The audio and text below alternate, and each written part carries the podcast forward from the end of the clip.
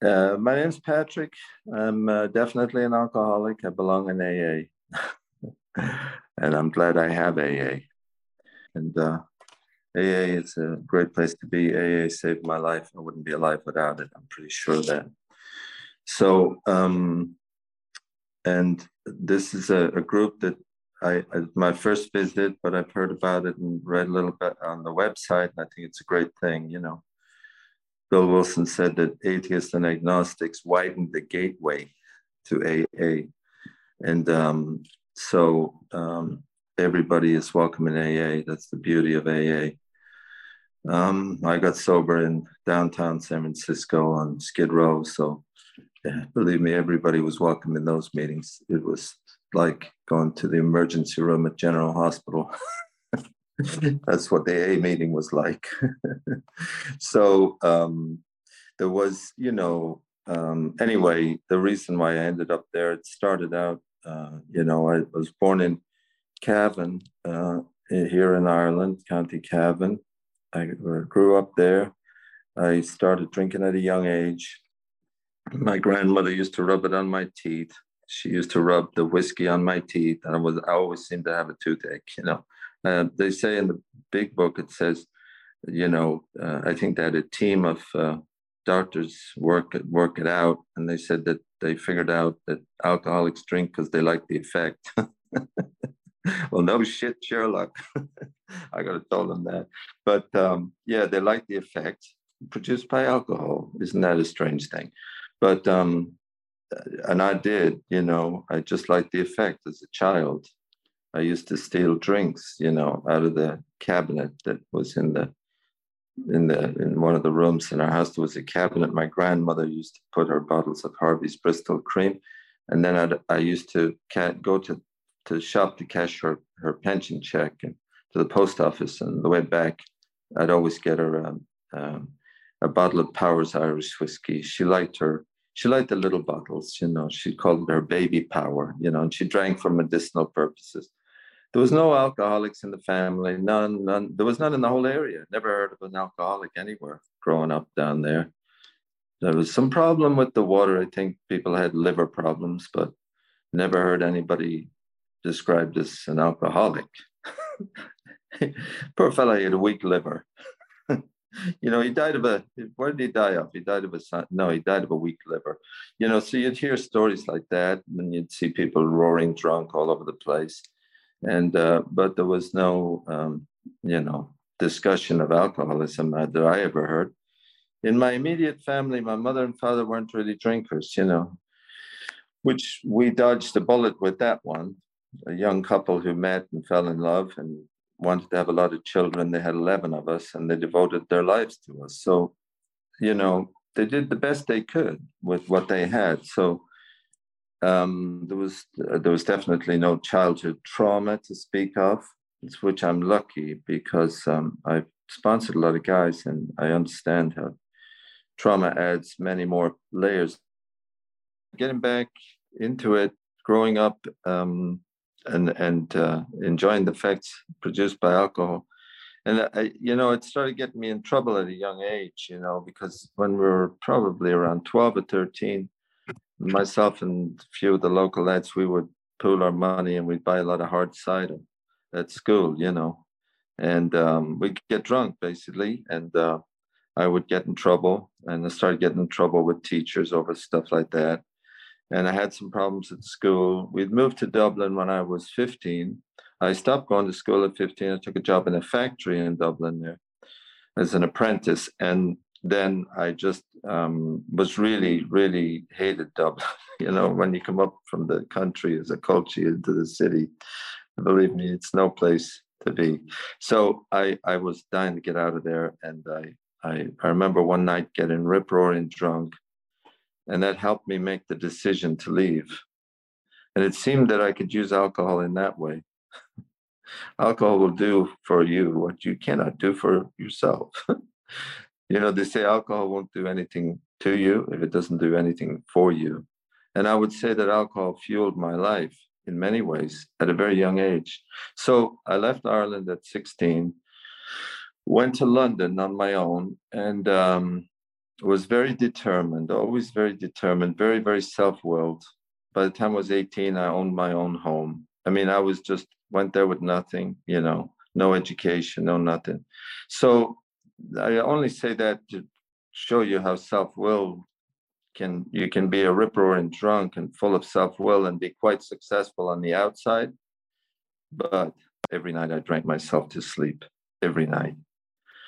And I remember when I was 17 years old, getting in trouble at a job that I was in. It was, uh, I had worked in the restaurant business. I was doing an apprenticeship actually in sort of high end restaurants. And there was this restaurant we were living in upstairs. And I remember one night getting pissed off with the owner. And there was a big banquet room and it had a piano, a grand piano, and this big chandelier. And, middle of the night, roaring drunk, smashing the chandelier with a broomstick all over the piano and grinding it into the top of the piano and I was going to leave. That was it. I was going to walk out, but I fell asleep. And uh, in the morning, of course, the owner discovered what I had done, and he brought me in the office. And I would, like I said, it was 17, and he said, "You're a 17-year-old alcoholic," and he actually didn't fire me, believe it or not. And um, he was really a good guy. I could never find him to make amends, so I made amends in a different way. But um, you know, so I could have qualified for AA back then in my teenage years, and I've met guys over the years who've gone into AA in their teenage years, and uh, and and are still sober. But you know, I was very um, very self-willed, like I said. There was no way I was going to admit I had a problem with anything, and so um, it took me, you know, going through a lot of um, you know, I was always a worker, really work hard, if anything, a workaholic, always striving to get ahead. And but it always seems seemed to be to be one step forward, two steps back, you know, and it was always to do with alcohol and then drugs. And then finally got heavily into drugs, you know, and especially cocaine. And um and by this time, you know, I was in my 20s and I was doing really well on the professional end and and and everything. I had my own business, and uh, but I was just, you know, I I was out of control with alcohol and drugs for sure. I mean, I I I I'd gotten into speed as a teenager, and I would just say, well, I, I, it helped me to keep working. You know, I never got drunk when I was on speed. because you drink all day, all night. And um, I remember when I came into AA, guys were going, "Do you want a cup of coffee?" I said, "I don't drink coffee." I mean, I never drank coffee up until that point. Yeah, who needs coffee if you got speed? You know.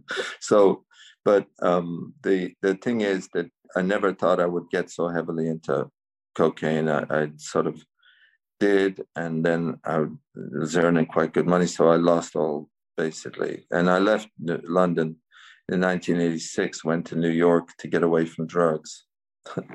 so not really, you know, a great the greatest move. Um, I'd been going back and forth to the States since the 70s, and I'd always wanted to live there in any case, but I ended up in New York 86. By 1988, I was living in Los Angeles and I had a sleeping bag, and I lived in a sleeping bag down off of Main Street. If any of you know LA, Skid Row, Main Street.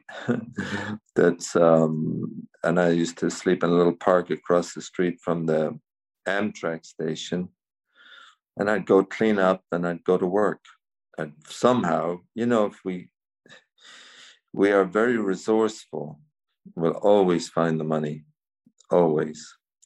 And by then, I was heavily into crack cocaine, and that was 1988. And so I always say that if I could um, do crack cocaine like a normal person, I'd still be doing it. But I'm I I uh, crack cocaine was my downfall, and um, so um, I came into somehow through a. I mean, it's a. I don't want to get into the whole rigmarole of the drunkalog too much, but but you can see where it got me, um, and um, and somehow then I went up to San Francisco. I remember getting a Greyhound bus up to San Francisco. I knew some people up there. I knew a guy who was a drug dealer.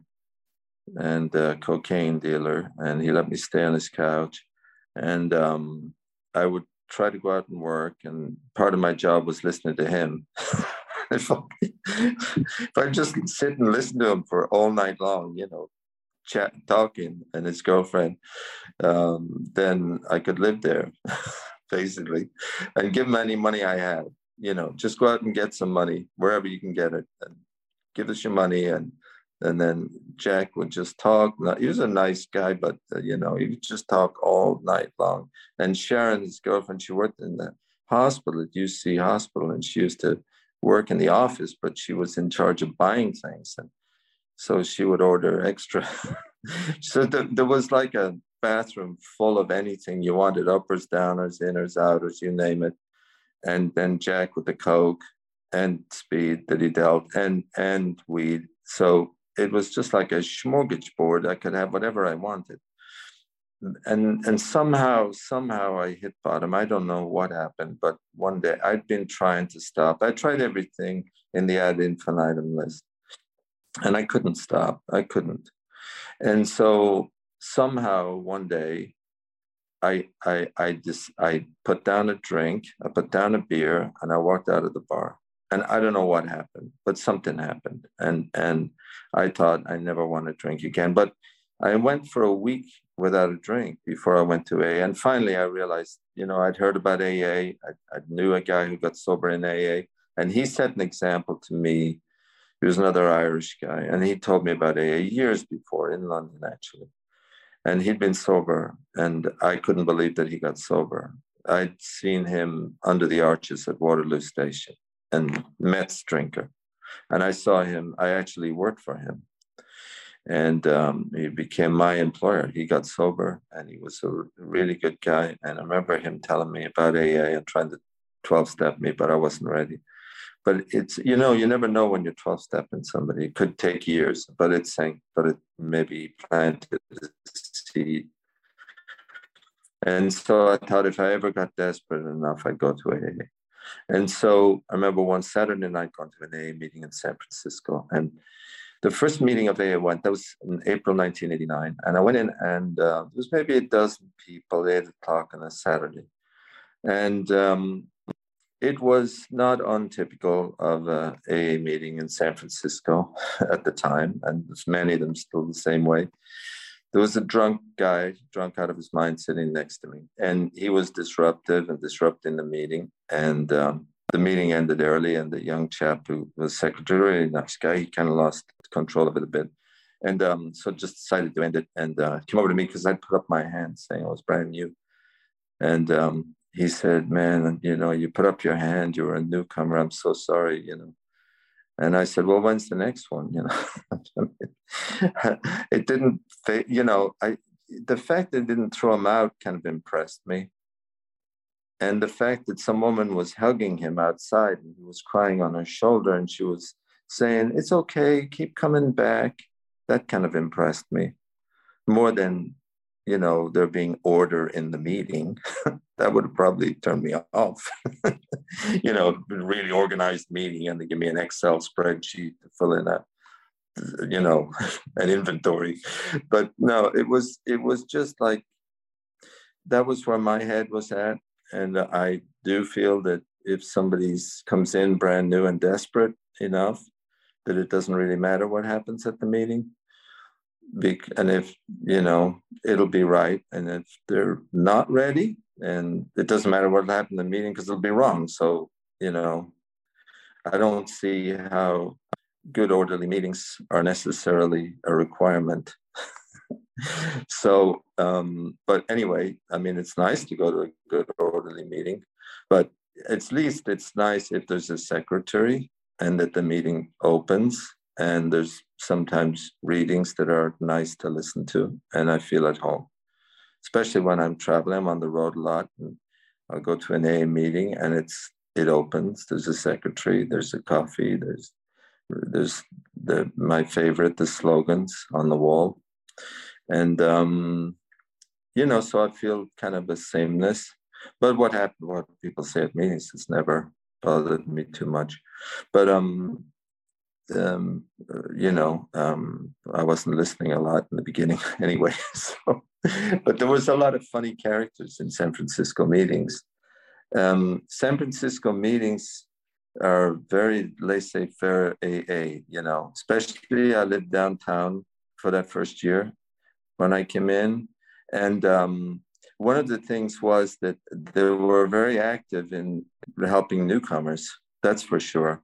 The second meeting, I, you know, the first meeting I went to, everybody's coming over because I'm new and give me a numbers and um, and a, a, schedule and where to go tomorrow night. So that was the Saturday. Sunday night, I went to a meeting called Friendly Circle Beginners on Sacramento Street and Van Ness Avenue. And um, that became a meeting that I went to for years. And um, the uh, I, I, I, a couple of guys, Jerry from Dublin and Bill from Cornwall, they came up to me after the meeting and took me for coffee. And they proceeded to just, you know, that we talked for two hours or so, and they told me about their drinking, and they were sharing crazy stories, and we'd sort of been around. All three of us had lived in London and, and New York, and this and that, and so we we kind of had a lot in common, and I could uh, I could relate to their drinking, and what what I was blown away by was the fact that they weren't drinking. That surprised me. That surprised me that they weren't drinking and they seemed to be happy. They seemed to be having a good time. So they didn't tell me anything about a book. They didn't tell me anything about anything um, in terms of uh, uh, spirituality, about anything. You know, we were just telling drinking stories actually and crazy stuff, and it was fun. And it was just like the fact that they were doing it and they weren't drinking is what impressed me. And I thought, well, if they can do it, then any fool can do it. it's kind of like driving a car. I used to think that when I was taking driving lessons, working with this guy, he was fucking so all over the place, but he could drive a car really well. And I thought, okay, well, if he can do it, I can do it. Anybody can do it. That's kind of like was with them when I saw them. Shit, they don't drink.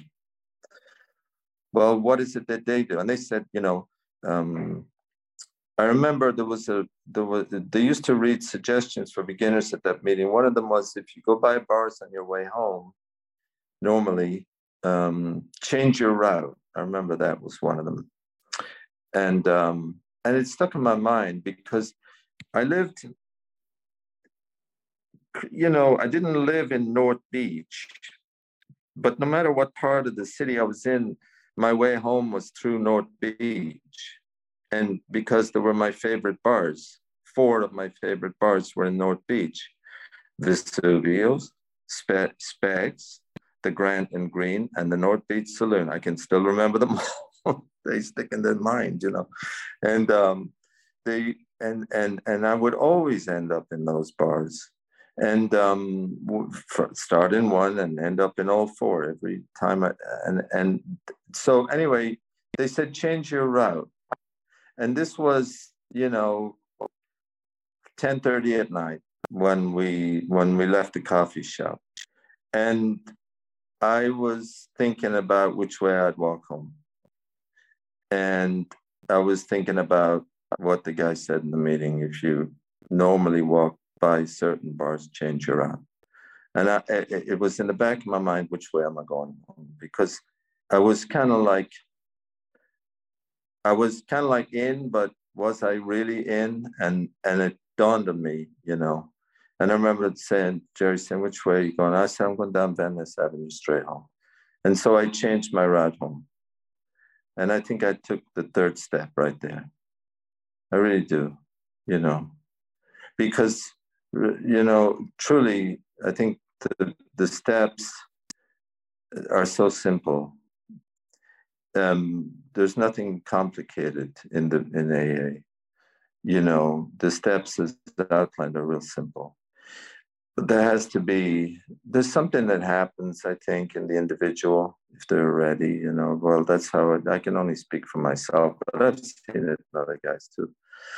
That um, because the third step is aligning the will with with the will of a, a, higher power or just a different way of doing things, everything, and not walking by bars, making that decision. Was a good decision.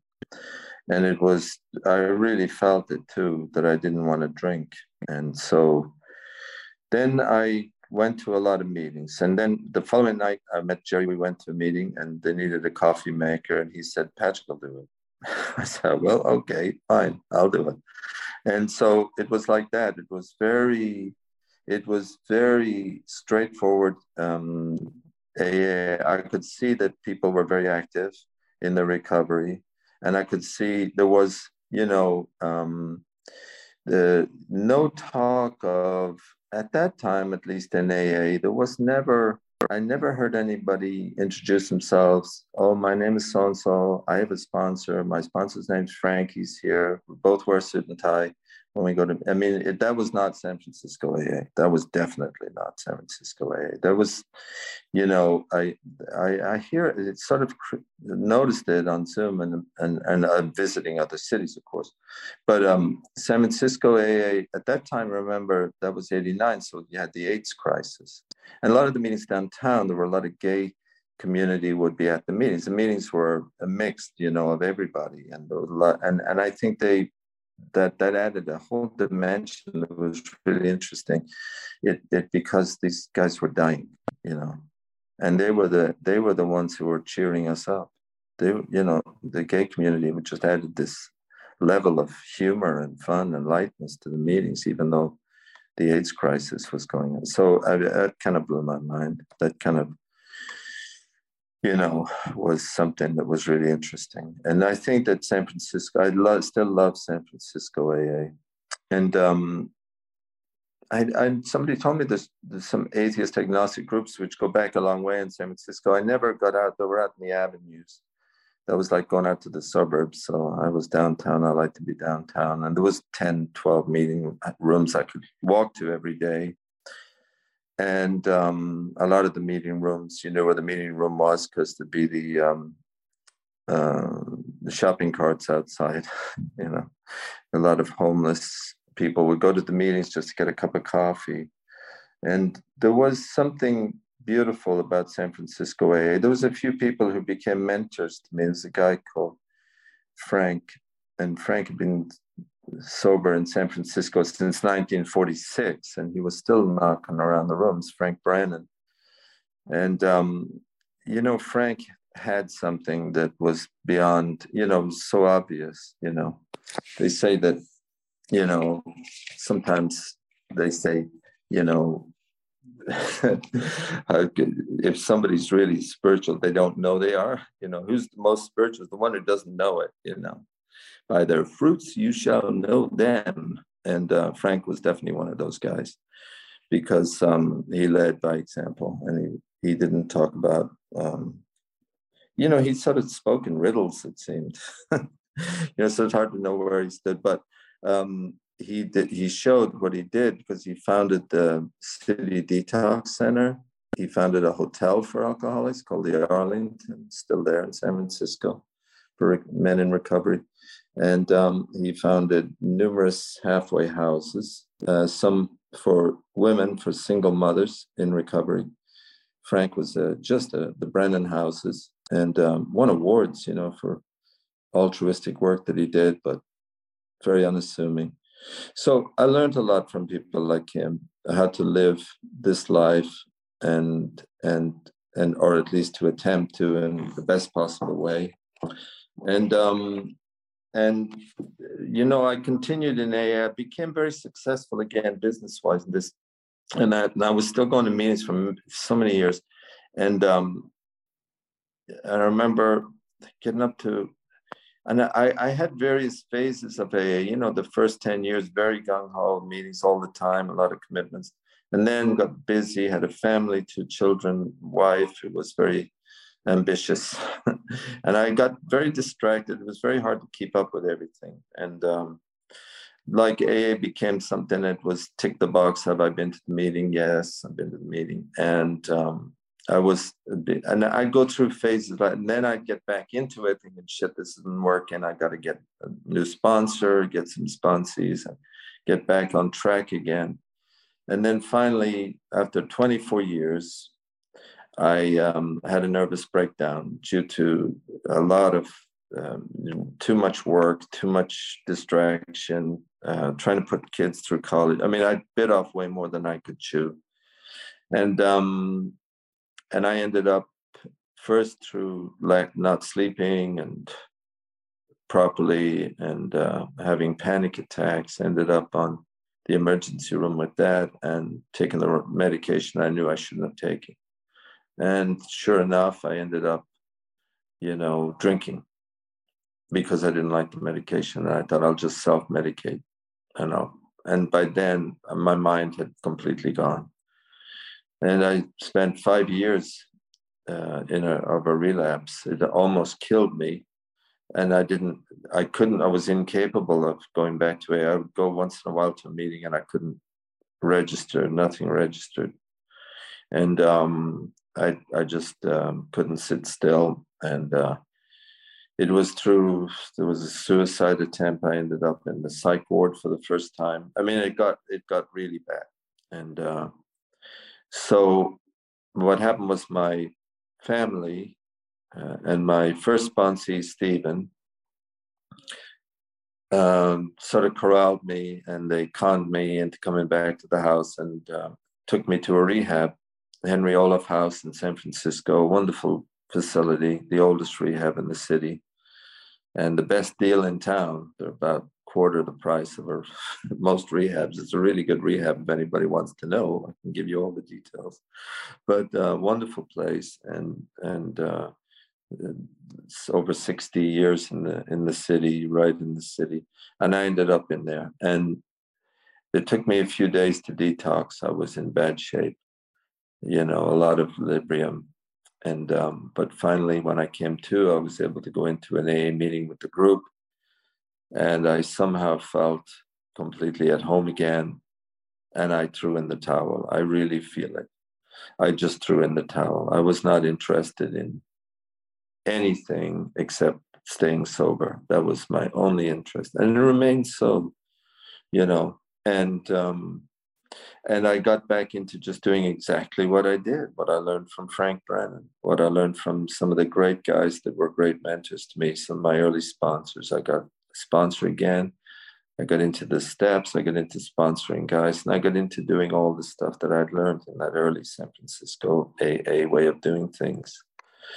And um, and truly, I feel that I've had um, you know the word spiritual is it's not a religious program it's a spiritual well you know whatever. But um that that's i live in la so the southern california is like the uh, epicenter of the spiritual industrial complex.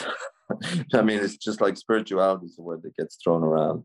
Oh he's very spiritual. Look at the chakra cleansing he did over the weekend and all this stuff. But i i really feel that that I learned so much from just, you know, down and dirty AA and going to Alano clubs and AA meetings at the Salvation Army and places like that, where the true spirituality shows in how people are living their lives free of alcohol and drugs. And some desperate and some on cloud nine, you know, and it's just that mix that you find in an AA room. You can't find it anywhere. You can't find it anywhere. You go to a spiritual group, for instance, that might be Buddhist, and I've gone to these, and it's just that you know I don't like any anything where they're all smiling at once. I'm eh, I'm not too sure, but um, but AA I just enjoy just the broad cross section of humanity in the rooms, and there's something beautiful about it. And it brings the whole teaching in that big book to life, you know. Uh, Bill Wilson described it as a spiritual kindergarten. each man's um, theology, each man has his own, or, or, or what does he say? Each man's theology has to be his own quest, his own affair. Mind your own business. I love the the the my favorite way to work. If somebody has a problem with the God thing, and you know the steps are an issue, I would say work the the work the um, the slogans. the slogans. I love the slogans. I used to put them up on the wall. I was running a meeting. I always think of them as live easy, but think first, because they go in that order usually along the top. live and let live. I mean, boy, you could just live your whole life on that one slogan. You could live your whole life on the on the um, what you call it, the golden rule. You know, do unto others. She would have them do unto you. Live and let live. I write out my, um, you know, what what that means to me from time to time. And I've shown sponsees through writing. If you don't write step, well, write out what live and let live means. And uh, easy does it. And but for the grace of whatever, but for the grace. And um, um, but think and then think, think, think, and we turn it upside down. but uh, that's a good one.